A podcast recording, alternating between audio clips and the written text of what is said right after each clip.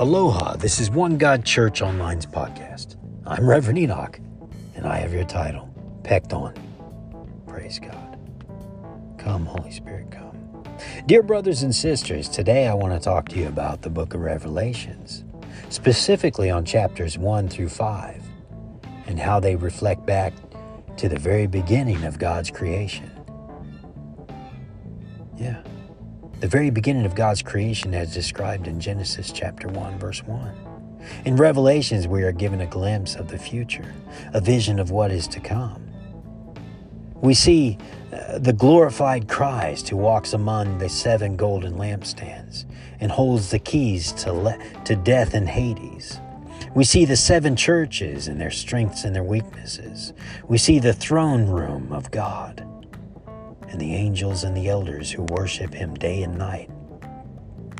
All of these visions ultimately point back point us back to the beginning of creation in Genesis chapter 1 verse 1.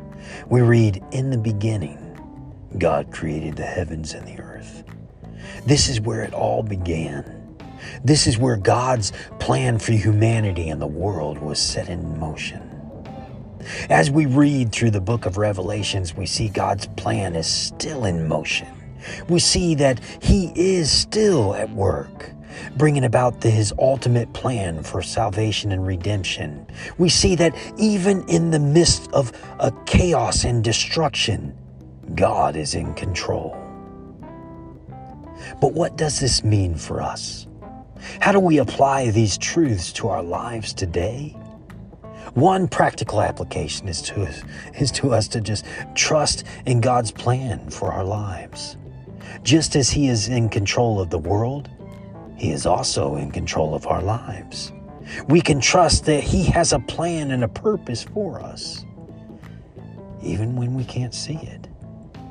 Another application is just to live our lives in the light of God's ultimate plan. We should strive to be faithful to Him and to be witnesses to those around us.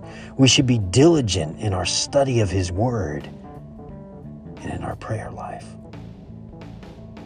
Now, I want to shift gears and talk about bullying, though.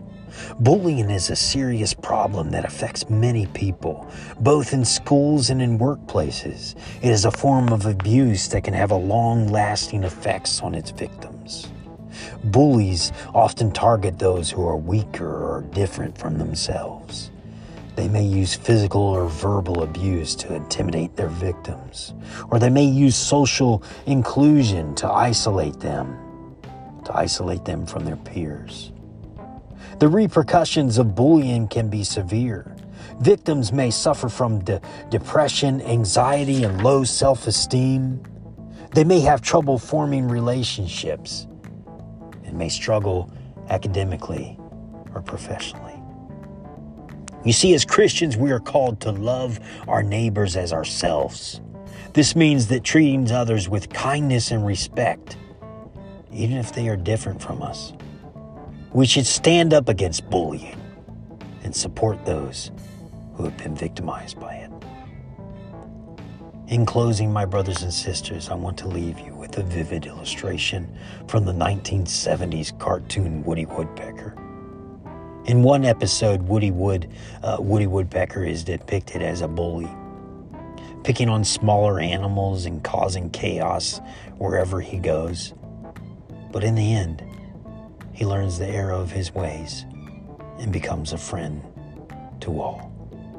Let us strive to be like the transformed Woody Woodpecker, treating others with love and respect, and working towards a world where bullying is no longer a problem.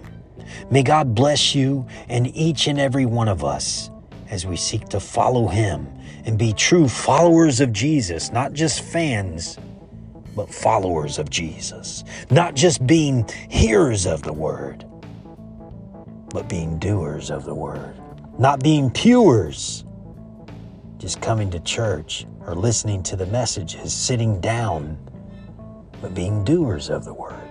Let us take that with us as we stand up and step out. In Jesus' name. Amen. Receive that in Jesus' name. Receive that in Jesus' name. Let's pray. O most holy God in heaven, we come into your presence. You, the unapproachable light. We ask you, Father God, to remove from us every sin, stain, or blemish, everything that looks nasty and dirty that you don't want to look upon or can't look upon. Wash us clean. Wash us with your word. Wash us with your presence. Forgive us for anything that could be held against us in the courts of heaven. Seated like in Daniel 3, forgive us for anything that could be held against us by Satan or any of his evil latching cohorts. Absolve and acquit us of those charges. Let Jesus' blood that he spilled on Calvary speak on our behalf. Anything in our bloodline. Break the chains of bondage and set us free from all infirmity, sickness, disease, and death. Open the floodgates of heaven according to your riches and your glory, Father God.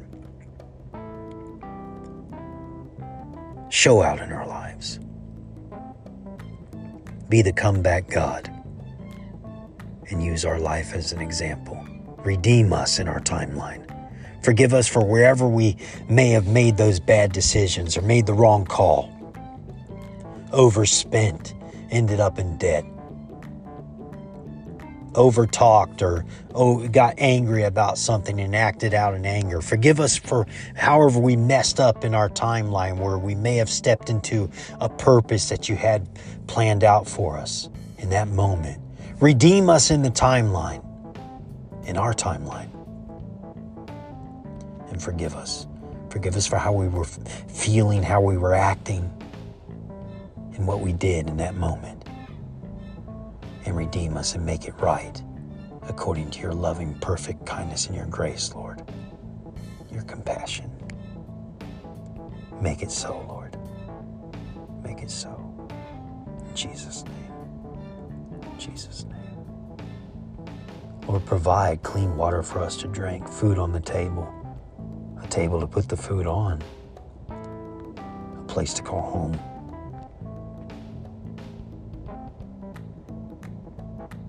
Transportation, a meaning in this life. Use us. Show us our gifts and our talents. Let us be actively working in your will and in what you've called us to do, your purpose for our lives. Open new doors and shut doors that need to be shut. In Jesus' name, we pray all this. As we pray for every nation upon nation, that each and every person globally would take responsibility for their positions and their purposes in this life. That you would give them clarity of what that is. That we are all called according to your purpose. We pray for globally, each and every person they, they, they would take responsibility for their positions and their purpose. They would take ownership of their positions in life and at their jobs, their callings. And you would guide them in their decision making process. You would guide us all in our decision making processes. And that salvation would come to the world. Those who don't believe will hear the name of Jesus will fall on their knees, bursting in tears, repenting from every sin, and accepting you, our Lord Jesus Christ, as their Savior. We pray for that salvation to come to the world. We pray for those who that have rejected your word, that speak against your word. That they would fall on their face, Lord for you, repenting and crying out to you. In Jesus' name. That your joy may be complete in us, your joy that you put inside us. That our joy may be complete that you've given us, that we would be joyful and live life to the fullest that the light would come to the world, that you would turn the lights on, though many may have dimmed.